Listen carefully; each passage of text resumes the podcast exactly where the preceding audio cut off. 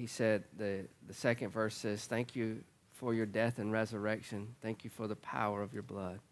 I am overwhelmed by your affection, the kindness and the greatness of your love. He says, Jesus, you make all things new. You make all things new. As we were, as we were in worship, I felt like the Lord saying, that's a declaration that we need to make. And, and I, I felt that uh, there are those that are in the room who've been uh, in a place, and you say, God, when is this going to change? When is there going to be a shift? When is it, it going to change? And he said, I just want you to make this declaration Jesus, you make all things new. Amen. Amen. Let's do that. Jesus, you make all things new. Now, what I want you to do with that is I want you to make that as a declaration of faith, not as that you're a little parrot repeating what I'm saying that you make that as a declaration of faith, that you say, Jesus, I really believe you make all things new. Okay? You with me? Now, here's the kicker the way he makes all things new is we set our eyes on him, not on the things that we want to be new. Because the first part of the song, before it ever gets down to that, talks about his death and his, his resurrection. It talks about the price that he paid. And as we were singing that, and I think maybe one of the other songs, I don't, I'll just be honest with you. When we're singing, I get lost. Not lost uh, uh, with the lyrics, but just lost in the song. Because I start just fellowshipping he and I and saying, All right, Lord, I get to worship you. And I get to do this corporately with people I love. And, and we get to encounter you. We don't just get to come together and sing songs, we get to encounter you for who you are. And he starts speaking to my heart and giving some direction and things like that. And, uh, but as we were singing that, I just want us to understand why we have this right that we sang about. When we can declare all things new. Listen to this in uh, Hebrews chapter 9, verse 20, 28. I'm going to start there and I'm going to go through some part of chapter 10. So Christ was offered once to bear the sins of many. To those who eagerly wait for him, he will appear a second time apart from sin for salvation. So he said that Christ was offered what? Once. Once to bear uh, the sins of many. So Jesus doesn't have to, he's not a sacrifice that has to be made over and over and over again every time we miss it and mess up. He made a way. Then we go over uh, verse uh, 12. Go to chapter 10, verse, we'll just start in verse 11. And every year, uh, every priest stands ministering daily and offering repeatedly the sac- same sacrifices, which can never take away sin. It didn't say it couldn't cover sin because that's what it did, but it said it couldn't take it away. But this man, but this man, after he had offered one sacrifice for sins, what? Forever. He did what? He forever. He sat down at the right hand of God from that time, waiting till his enemies are made his footstool. For by one offering he, he perfected what? Forever those who are being sanctified. And the word sanctified there is set apart. It doesn't mean those who are being made right with him through a process. That's not what it's saying. It's saying that those who have been made righteous by his blood, there's a process of sanctification, of setting apart. And it means that's what it means to sanctify, means to set apart for use. And that process comes as we just, that Romans 12, 1 and 2, as we uh, are living sacrifice to Him. Uh, verse 15, by, but the Holy Spirit also witnesses to us, for after He had said before, This is the covenant I will make with them after those days, says the Lord. I will put my laws into their what? Into their hearts, and in their minds I will write them. Then he adds, Their sins and their lawless deeds I will what? You say, it's not that I can't read, okay? I just think there's power in it coming out of your mouth, not me just reading it to you. He said, Their sins and their lawless deeds I will remember no more. Now, where there is remission of these, there is no longer an offering for sin. so he's saying when it's been taken care of, there's no other offerings that need to be made. Good, right? Therefore, on the basis of what we just said, right? That's what this therefore is there for. It's so that you know that on the basis of what's just been said, I'm going to make this next statement. Having boldness to enter in, to enter by the whole, I'm sorry, to enter the holiest by the blood of Jesus, by a new and living way which he consecrated for us through the veil, that is his flesh. And having a high priest over the house of God, let us draw near with a true heart in full assurance of what? Faith having our hearts sprinkled from an evil conscience and our bodies washed with pure water. Let us hold fast the confession of our hope without wavering, for he who promised is what? and let us consider who? One another in order to do what? Stir up love and good works, not forsaking the assembling of ourselves together as the manner of some, but exhorting one another, and so much more as you see the day approaching.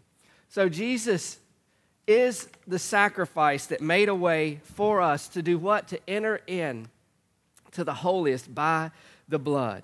He said in verse 19, Therefore, brethren, having boldness to enter, uh, to enter the holiest by the blood of Jesus, by a new and living way which was consecrated, which he has consecrated for us through the veil, that is, through his flesh. In verse 25 says, Don't forsake yourselves coming together, the assembling yourselves together, as the manner of some, but exhorting one another so much more as you see the day approaching. So he's saying, as you see the times coming to an end, and everybody's talking about that now. Everybody's talking. I want you to understand this. I think I said it last week, but I'm saying it again this week. The enemy is a master deceiver. And as much as he's a master deceiver, he's a master distractor. He's a master distractor. And here's what's sad he has media on his side. So, what are you saying? I'm saying he said, as the day's approaching, we should stir one another up in love. Isn't that what it said here? He said that, he said, verse 24, let us consider one another, consider, think about, put others first, one another, in order to stir up love and good works. He didn't say to get distracted on everything that's going on in current affairs. I've told you, I'm, I'm re, I'm re uh, defining what I am on Facebook because I used to say I'm a stalker, and I'm not. I'm, a, I'm not a stalker. I don't go look at people and just find out all their mess. That's not what I do. I'm more of a gazer. I just look. I don't post a whole lot. And I don't, and I want you know, I haven't looked at any of your Facebook. I couldn't tell you when. If it's not popped up on my news feed, I don't know anything about it okay? So I'm not a stalker looking at your stuff, but here's what I want you to know. If your news feed is more about current affairs than it is who Jesus is to you, you're distracted. I don't care how righteous your cause is, you're distracted. I love you. But I'm just amazed at how easy it is. you know, the, the movie Up. I'm sorry, this is how I live, this is my world. I'm to let you in. Y'all know the movie Up? Everybody's seen the movie Up? If not, go home watch it today. I'm just kidding. It's not that. It's a good movie, but it's a, it's a Disney movie, cartoon kind of movie, whatever, animated movie. And the, the thing, there's a dog in there that's got a collar on. And the dog's got a collar. He can talk because this guy created this collar where he can communicate. And the dog does well in communicating until what? He can be right in the middle of something and he's squirrel squirrel.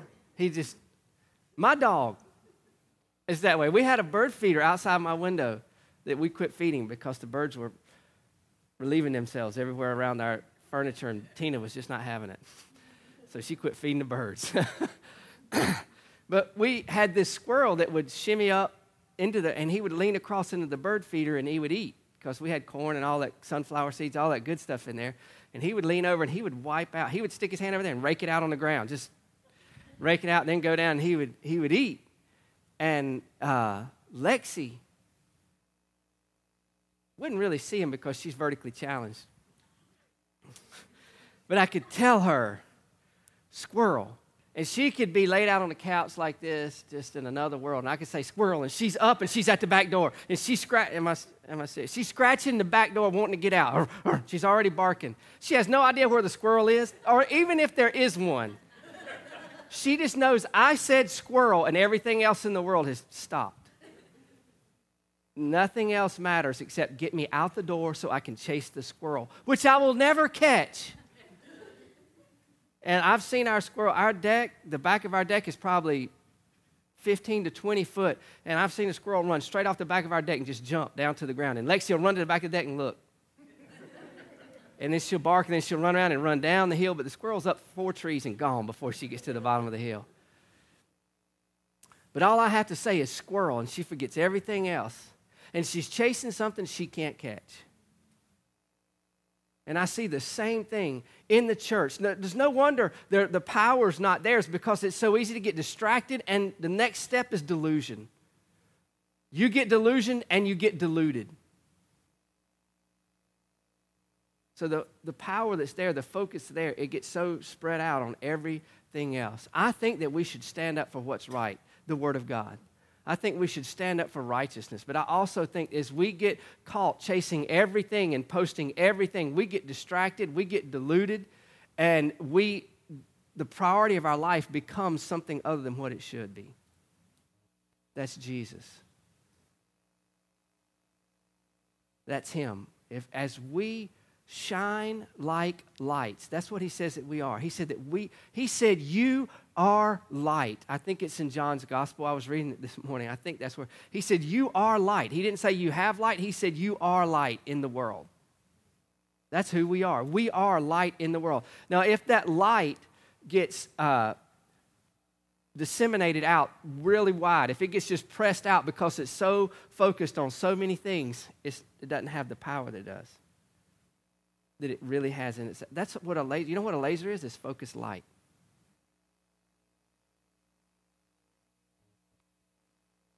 I, again, I, I, haven't read anybody's news feed or anything. That wasn't even in my notes.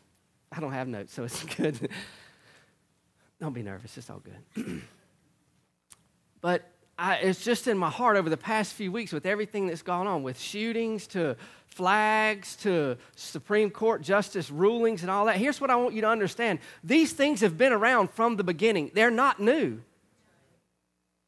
They're not new. Whether it be the, the ruling, the Supreme Court ruling, that's been around for Sodom and Gomorrah had an issue with it. Whether it's prejudice and racism, that's been around from the beginning, very, very beginning. It's been around. We see it right now, the, the whole issues that are going on. It's, it's the Isaac and Ishmael, it's a brother issue, a son and an orphan issue. And there, it's race related. Race, racial issues aren't new. And the enemy uses so much to get us distracted. I go back to last week when I talked about the, the, the spies that were sent in. How many went? How many spies were there? How many came back with a bad report? You know why? Did, how many of them saw, did the 12 people all see something different? They all see the same thing. But you know what was different? The difference was how they saw God in the midst of what they saw. That was the difference. They all saw the same thing. And I'm telling you, we can see the same thing. And instead of being discouraged and, and downhearted and saying, oh, it's just the, the world's going to hell in a handbasket and we're all in it. No, we're not. No, we're not. We have the life of God. He said that we could come boldly before the throne of grace. That's who we are. But here's what I want you to know what you behold, you become. You don't become what you want, you become what you, you become what you behold. I was listening to Bill Johnson this last week, and he took it a step further. As he said, What you constantly behold is what you worship, and that's what you become. But what we behold, we become. So we have to make a, determine, a determination what am I beholding? What's holding preeminence? What's holding priority in my life? Those 12 who went in they all saw the same thing but they all but two of them had a different perspective on how they saw what they saw 10 said we're already grasshoppers in our own sight as well as in theirs Two said, We're well able to take this because God's with us. We are well able. We're grasshoppers, we're well able. I thought it was awesome when we see Joshua sending his spies in. He didn't send 12, he sent two. he said, Hold on, I'm going to cut this way down. I got a 50 50 chance these guys are going to come back and say the right thing. Amen. That was all by way of introduction. But he said this, I, I want to go back and say this. He said, verse 19, therefore, brethren, having boldness to enter the holiest by the blood. So he's saying we can have boldness to go right into the presence of God because that's what the holiest of holies represented. It was the presence of God. We talked last week about Moses would go to the uh, tent in Exodus 33. He would go to the tent of meeting. And when he would go to the tent of meeting, the, pl- the cloud would come down, the tent of meeting.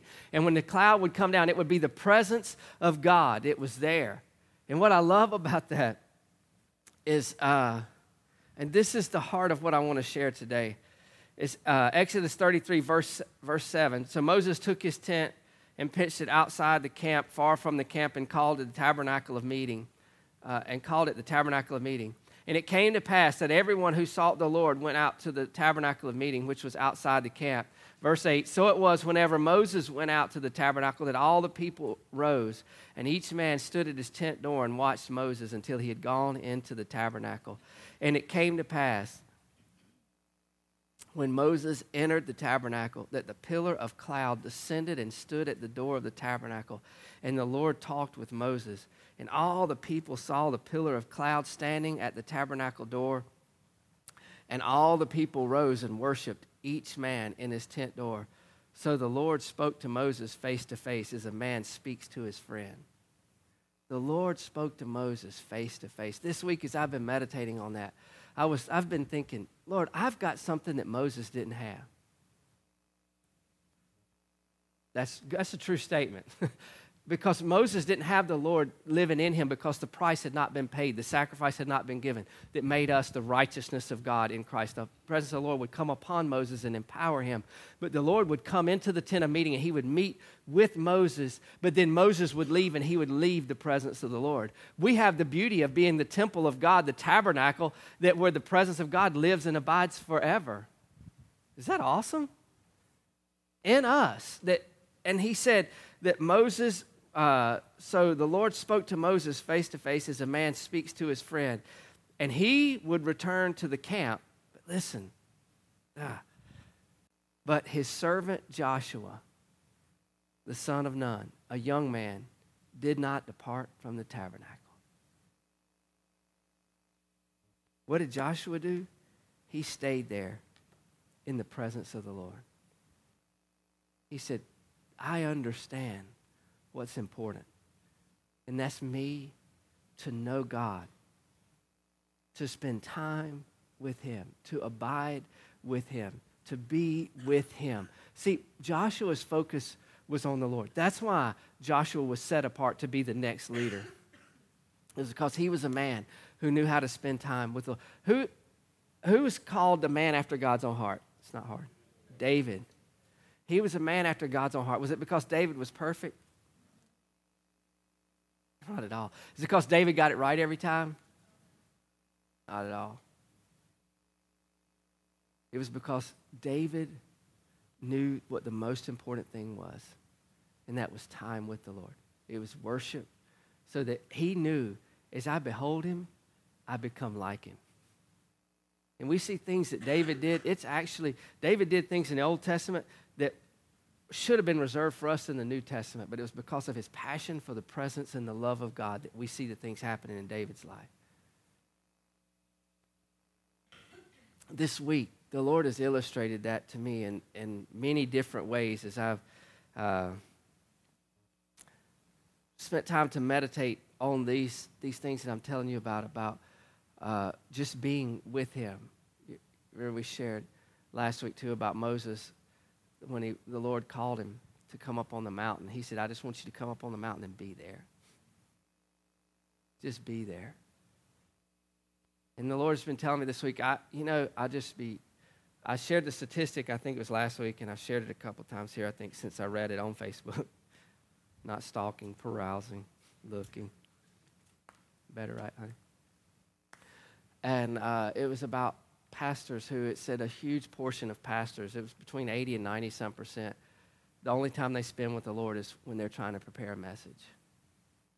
Now, I want to just be transparent with you. Mine has flipped. I don't spend a lot of time preparing messages anymore. You probably think, if you're thinking this, don't say it out loud. I can tell.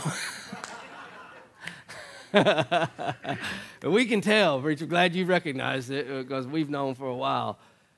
I've been concentrating on spending time with Him.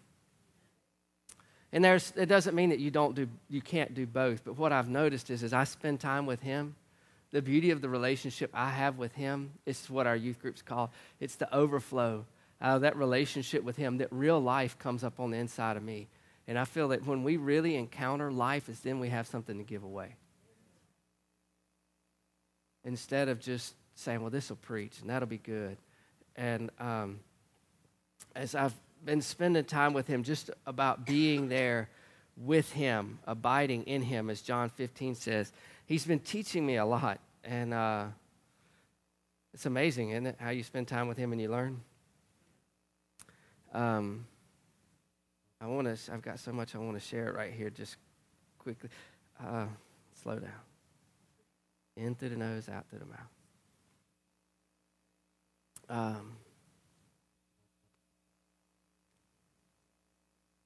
in Ephesians chapter 3, um, the Lord, I know this isn't a new passage of scripture that we've spent a lot of time in it lately, but uh, in Ephesians chapter 3, this Lord, the Lord showed me something this week. Without reading Ephesians 3.20, how many of you know what 3.20 says? I mean, it's no condemnation. Now to him who's able to exceeding abundantly above all that we can ask or think, according to the that's at work in us, right? Ephesians 3:20. You know, we have those verses that we memorize because of what they mean to us. Like Philippians 4. Come on, youth. Give me a youth. What's some 413? Stephen, come on, where are they at? Where my youth? I can do all things through Christ. You know, we hold on to those. Is there anything wrong with that? Absolutely not. What the Lord has taught me this week is I've taken time to be there with Him, to spend time with Him. I've spent more time just in prayer and in fellowship and in worship with Him than just studying Hebrew and Greek. And that's all. Please, if you want to get in a ditch, I'm the type of guy I'll always give you a ditch to get into but I'm not in one today, so I want you to hear me. I believe in the Hebrew and Greek. I was looking stuff up this morning. I may even give you some definitions out of the Greek. Uh, but this past week, where I've been uh, the past few weeks, is just being there with Him. Because I'm going to tell you, in ministry, in church, is the easiest place to get distracted. Because you're doing good stuff and you're doing it for a good person, Jesus, right? But if you lose sight, it just becomes tradition, it becomes religion. If there's not intimacy and relationship in it, it's religion, it's form without power. If there's not faith involved in it, the Bible even goes so far in Romans to say if it's not faith, it's sin. Ouch. So, what I'm saying is this it's important that we spend time with Him. It's important that we study the Word, that we know what the Word says. But the most important thing, what Jesus gave His life for, was for us to have relationship with Him not to gain a bunch of knowledge. He even said of the Pharisees, they're ever learning but never coming to the knowledge of the truth. He said in John, they seek the scriptures because in them they think they have eternal life. Boy, that sounds like an oxymoron. Because where do we get eternal life from? From the scriptures. Who's the scriptures? Jesus. He's the word. But what he was saying is they're after this pursuit where they can say, I have this knowledge, but I have no relationship. And you know what I've noticed about people who have a lot of knowledge and no relationship? They're very judgmental. They're not happy people. They're not enjoying life, they're enduring life. And if they got anything to do with it, they're going to help you not enjoy life too. Why? Because the relationship has been pulled apart. There's no joy in it because there's no life in it. So Ephesians chapter 4, verse chapter 3, verse 14 says this, "For this reason I bow my knees to the Father of our Lord Jesus Christ, from whom the whole family in heaven and earth is named. I love that. You know, I can't tell you how many years I read that and just blew right past it like it had absolutely no significance at all. And it's really the heart of the gospel right here. He said, For this reason I bow my knees to the Father of our Lord Jesus Christ, from whom the what? The whole who? Family. What? Family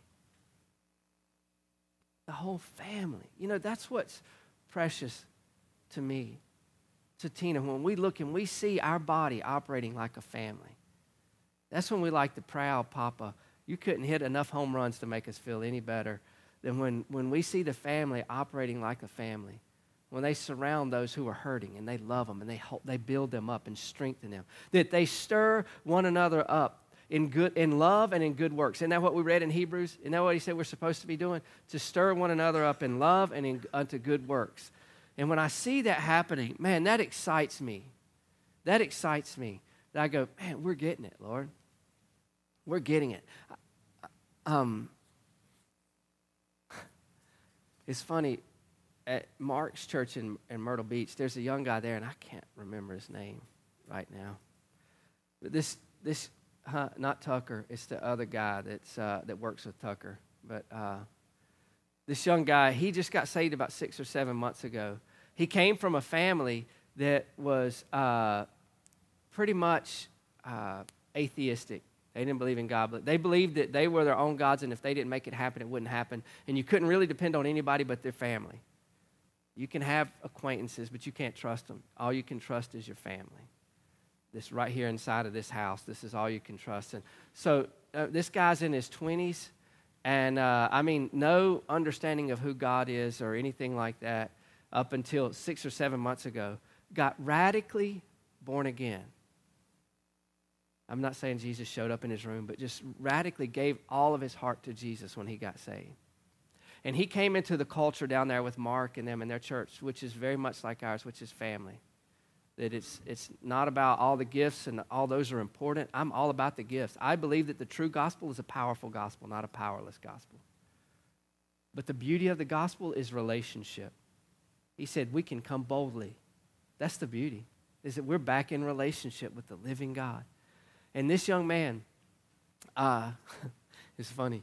This young man, he got, not that he got radically saved, turned on, but all of a sudden he encountered family, not just the people that were his blood kin, but family who loved each other beyond what's normal. And it so impacted his life that I'm not exactly, we were down. We, I, we went Saturday night when we first got down. We went and we had a cookout at Mark's house. And uh, he was there, and he's a surfer. He's got a long ponytail about down to here. His little boy, his oldest one, I called a little girl for about an hour because he also had a long ponytail, but he had his hair cut to me, looked like a little girl. He Had this little, he had a mullet. The best I can describe it, it was business in the front and party in the back. The way he had it pulled up, I said, his daughter, Tina said, that's a boy. I said, no, that's a little girl. she said, that's a boy. I'm telling you, that's a boy. And his littlest one was a boy. But uh, his oldest one, I think, was getting ready to turn four. And that afternoon, he was having a birthday party and his son loves Spider Man. So one of Mark's sons who does this, what is it? Parkour? What, not park. Is that the stuff where they run, jump off houses and all that stuff? It, it, whatever that's called. His oldest son does that, and he's really good at it. So he was going to dress up like Spider Man. He bought a Spider Man suit. Oh, so he said, I bought one cheaper than I could rent one. But he bought this whole Spider Man suit. Well, the Sunday that we had the party, Mark's son left to go to the beach. I mean, go to the camp. And so he said, I'm going to be Spider Man. He said, but the cool part about it, he said, I'm going to flip. He said, I've been practicing flipping. He said, I'm going to flip off a table. And when I flip off the table, I'm going to pull my mask off. And my son's going to go, My dad is Spider Man.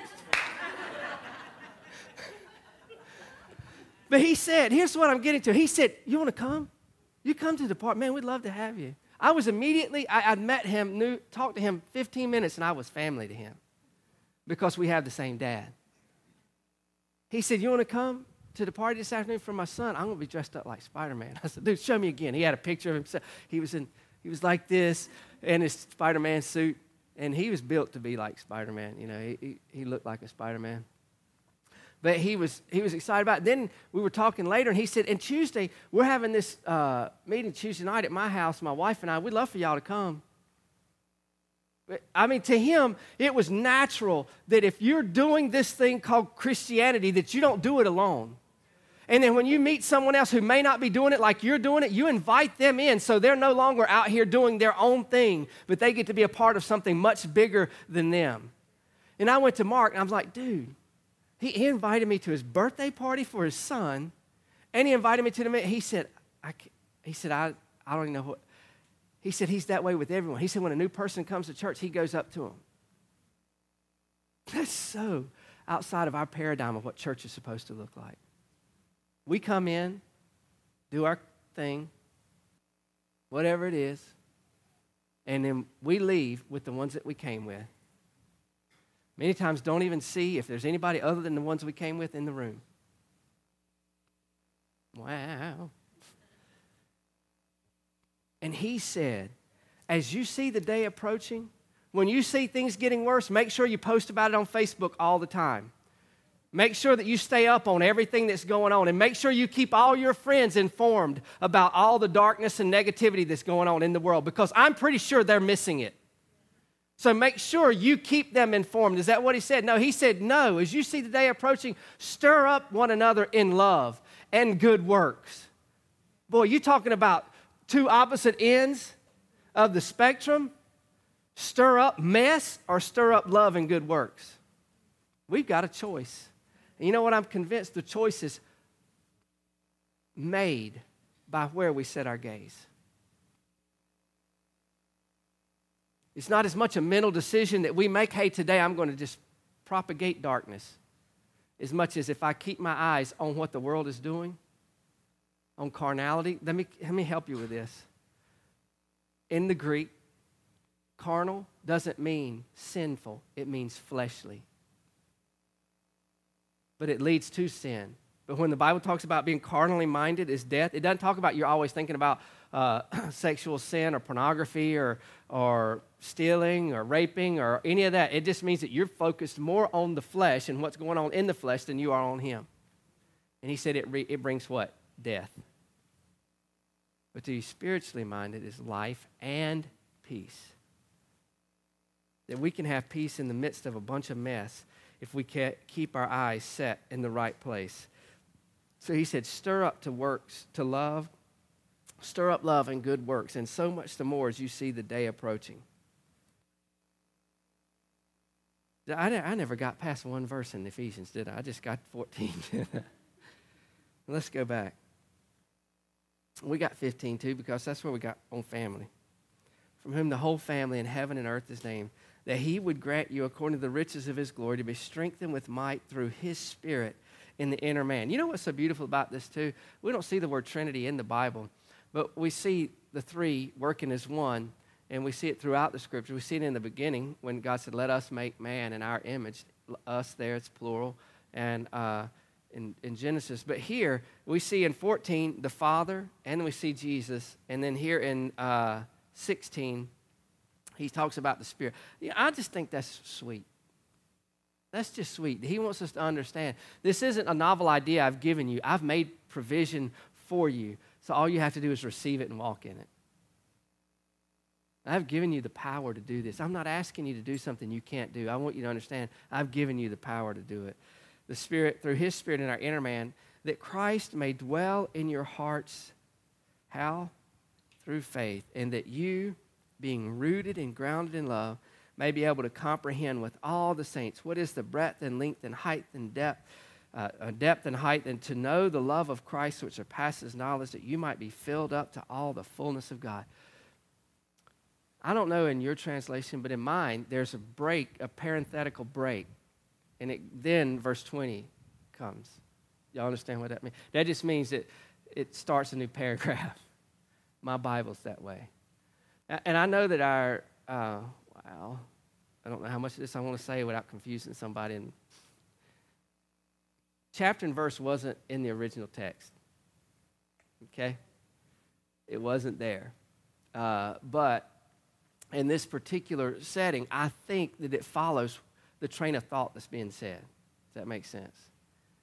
If not, just act like it does, and I'll explain it again later. You come to me, I'll help you. So, what I'm saying is this in this prayer that Paul is praying, the heart of what he is praying is intimacy and relationship with the Father. That we're rooted and grounded in what?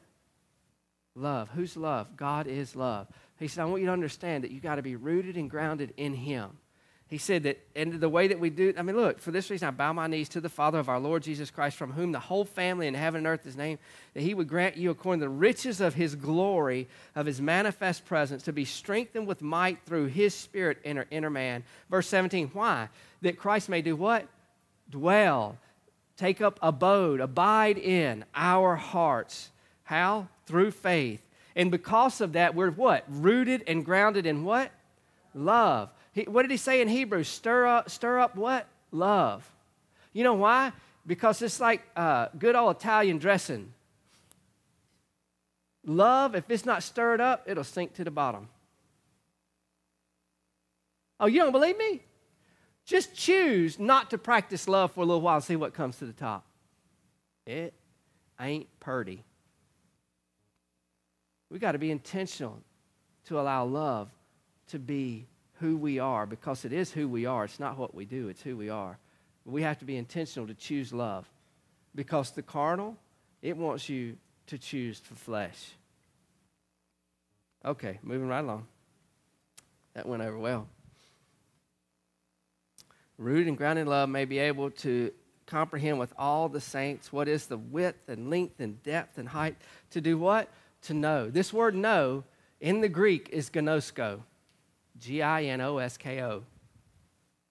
And it, it literally means this. I mean, I've got it, I think. Hold on. Yes. Listen, it means to learn to know a person through direct personal experience, implying a continuity of relationship. To know, to become acquainted with, to become to be familiar with. Now, this doesn't mean familiar in the fact that I discount it. Do you understand? Because we can be too familiar with people, and when we get too familiar with them, then their weight, their words have no weight with us. We can become too familiar with people, and that's just, oh, that's just Todd, or that's just Tyler. That's just Hannah. And we, we lose the value of what they say when we become too familiar. Does that make sense? That's not what this is saying. what this is saying is that we, we get to know familiarity like this and the fact that someone could come to me and say, Tina said this about you. Now, because of the familiarity I have with her, I could tell you right off if that's true or if that's a lie. Not because I was there, not because of any other fact other than because I'm familiar with her. I know her because we spent 28 years getting to know each other. Be married 26 years this year. We've, we you understand? So we, I know her, so I know how she acts. I know how she responds. You with me? He's saying we should know the Lord that way. We should know the Lord that way. So if someone misrepresents him and says, "Well, God said this," or "God that," you go, "Nope, nope, nope." Maybe your God with a little g, but my God with the big G, that's not him. How can you say it? Because I know him. Well, that's sacrilegious. No, that's relationship. I know him. And that's what he's talking about here to know the love of Christ, which surpasses knowledge, that we may be filled up to all the fullness of God.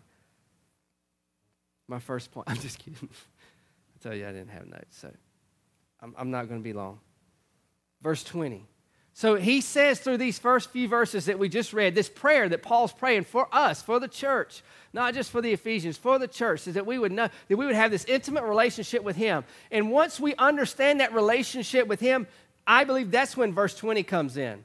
Now to him who's able to do exceeding abundantly above all that we ask or think according to the power that works within us. To him be glory in the church by Christ Jesus to all generations forever and ever. Amen. Now let me tell you where I got in a ditch on this. And where this week, the Lord, as I've been just being there with him, where the Lord started highlighting this and showing me stuff. I w- I've prayed this prayer, I've told you, over our church. I've prayed this prayer over myself, over uh, my family for years now. I don't know how many years, but almost every day. I, I would say I don't miss 10 days in a year that I don't make this declaration over myself, over you, over my family. And I would get to this part. Now to him was able to do exceeding abundantly above all we ask or think. And then you just go over and God, I'm asking this and I'm thinking this. Are you going to do exceeding abundantly above all of that? And what I missed was the relationship. I was looking for the exceeding abundantly above instead of the foundation of what it was all about, and that was just being with him. So this week, as I have not, you know, we're getting ready to go to the DR. Did y'all know that? Next Sunday. Woo, woo. We're getting ready to go to the DR. So last week, Stephen and I met to just go over the finances that we have. By the way, thank you for everyone who gave toward the sound system. We had exceeding abundantly above. It's going to open the door to do more than what we thought we'd be able to do. And that's just how he is. Uh, and I will say this if you would love to give toward the DR trip where you're not going, we invite you to do so because all the money that goes down stays down and allows us to do more down there. So if you'd love to sow a seed into that, you're free to do that today. Um, I hadn't intended on saying that, but I wanted to say thank you. So Stephen and I met, and we were going over the finances to make sure we had everything squared away and uh, looking at what was coming in and what we knew was going to have to go out. And one of the things that we need down there are water coolers. For those who didn't know, that's what this is. I was, I was informed this morning through Melita that this is what the porters have at home. They don't have chairs, they have water coolers, and they all sit on them. Because she wanted to sit on mine. I said, That's not a chair, it's a water cooler. She said, No, it's a chair. We got like 20 at the house, and that's what we sit on. I said, Oh, like they all have your name on them, and you just sit on yours and get your water at the table when you're ready? She's not even in here to enjoy that. But we needed, we needed water coolers to go with us for our team. So we had been looking online at different things, and I saw them. They were at Home Depot. And uh, I told Stephen, I said, I'll run over to Home Depot and just ask them. I said, I, um, I know, I don't, okay, I'm not quoting, all right? Don't get offended or in a ditch or anything like that, please. There's some sort of religious background to uh, Home Depot. I don't know what it is. I just know that they've come under fire because of some of the rights groups and all that, because of their stand on different things. I don't know what any of that is. I've just seen it. Okay, are you with me? Kind of like Chick fil A and Hobby Lobby. They've been lumped in with them. So I don't know. I think what it is is that they're, it's a Jewish, uh, the owners are Jewish, though they're not Christian, they're Jewish. They're not Messianic Jews, they're Jewish, but they still hold some of the same things. They hold the Bible to be true. Imagine that. Uh, the Old Testament, anyway. The, the Orthodox Jews. Anyway, I said, I know there's some kind of connection there. My, here's my thing. I'm just letting you in my head. If you're confused, don't worry. It's okay. It'll all pan out. I said, they may give us some off of the water coolers. You with me? So I went, they were like, they were the cheapest people, uh, business. They were like 21, 95, 21, 45, something like that a piece.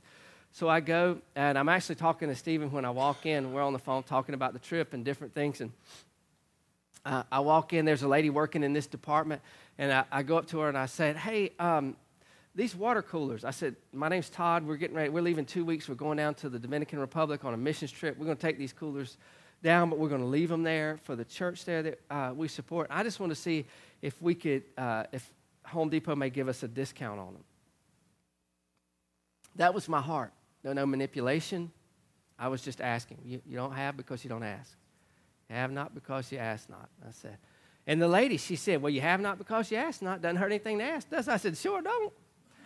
Don't hurt a thing. I said, If you don't know, if you don't ask, you don't know. She said, You're right. And I said, What you don't know can kill you. She said, You're right. so we had a little session. It was good.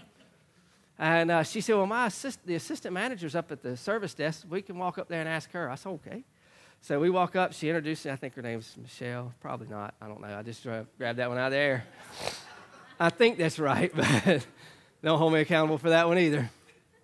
If I didn't read it out of the Bible, don't. No, I'm just kidding.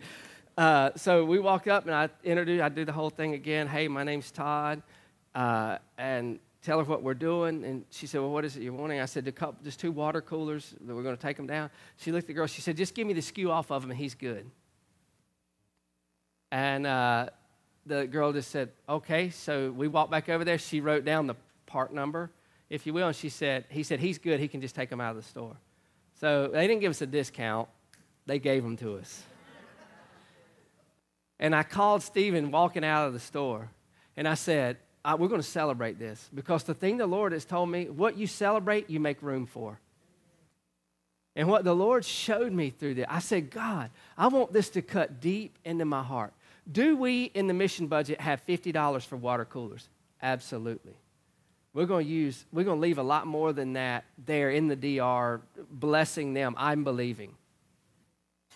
Because I believe more favors showing up. But did we have the money? Yes, it wasn't a thing where we are believing God because we don't have the money for. It was one of those things we were just being with Him. And as we were focusing on Him, just loving on Him, He said, Hey, I want to do one of those Ephesians 3:20 things for you. Not because you came and you said, Hey, I need you to do exceeding abundantly above. I want $5 off, give me 10.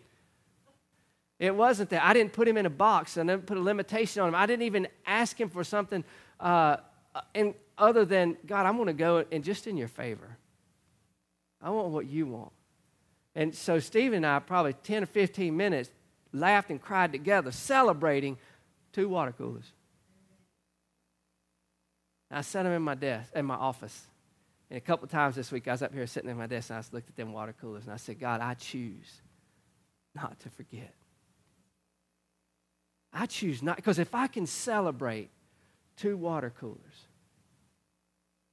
that I had the money for, that we, the church, the trip, had the money for, if I can celebrate them, then what can I do for the things that He really wants to do? How do I make room for what He really wants to do? And I'm telling you, almost every day this past week, I wasn't asking. Almost every day, Tuesday, eh, what day was that, Steve? Monday that we met or Tuesday? I can't remember. I think it was Monday, but I'm not sure. We met every day this past week, one way or the other. God said, Look, I just want you to show, I want to show you that exceeding abundantly above thing that I'm able to do. In areas that I had been struggling with, some things of trust that I needed to give to Him, He said, I just want to show you. Because you're not asking for any of those things, you're just spending time with me. You're just getting rooted and grounded in me because I'm love. And I want you to know who I am. I mean, throughout the week in the church, for the trip, in the church, in our personal life. I want you to understand, do you hear me? In every area of my life, he showed me another facet of his, of his glory, of his beauty. And it wasn't because I went before him asking for it. I just said, I want to know you. I want to spend time knowing you. And I, almost every day this week, I've spent time to just thank him for water coolers because I go, Lord, what else is it that you want to do? But we get distracted. That's the title of my message. So if you can write that on the distracted. It wasn't, but it is now. If we don't get distracted off of the main thing, and it's not a thing, it's a person. He desires to do the exceeding. And one other illustration, and I'll stop. I got much more that I could say, but I believe it's time. I, I was, uh, as I was meditating on all of this and just what I saw the Lord doing, I said, Lord, I don't want to get distracted in this, in the blessing.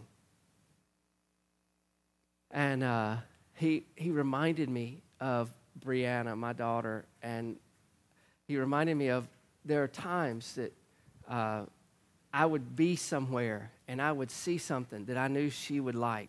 It wasn't anything that she had asked for. I don't even know if it was anything she had thought about. But I knew her. And I knew it's something that she would like. And as a father, I said, you know what? I'm going to get it. Not because I have to, not because there's a demand placed on me, because I get to. Because I love her and I want her to, to know that she's loved. You know, we were looking yesterday, one of those things, we got a GameCube. Her and I, we had talked about a GameCube before when they first came out. Some of y'all don't even know what a GameCube is. Y'all too young. So I'm too old. I'm sorry. I just say I, this is a little Nintendo game system. And we had talked about one, and Brianna was cheerleading and broke her arm. She didn't break her arm, she broke her arm. She's telling what you, you still got a plate and five screws in it, don't you, baby girl? She had a scar, and I tried my best. I got cocoa butter and all that to get the star, scar better, and she wouldn't put nothing on it. I know it's improper English, but it's all good. She wouldn't put anything on it. And I said, Man, why don't? She said, No, I got that scar for a reason. People gonna know. I said, You're young. You're what, 12 years old?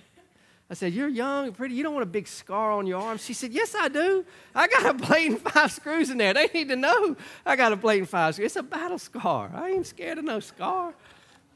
But I went out and bought a, she was hurt and she couldn't do much anything, but she could work her thumbs. So I bought her a GameCube. And they were expensive back in the day, about like a one, Xbox One, and all that is now, as far as money. And it wasn't really something that we had all this extra money laying around. I just made a decision. I think we talked about it. We're normally pretty good about that. Help me, Jesus. but I made a decision. We're going to get a GameCube. And when we saw, we were uh, at the house the other night doing some stuff, and I saw that GameCube, and it reminded me that that wasn't something she begged and pleaded for. It was something I said, you know what?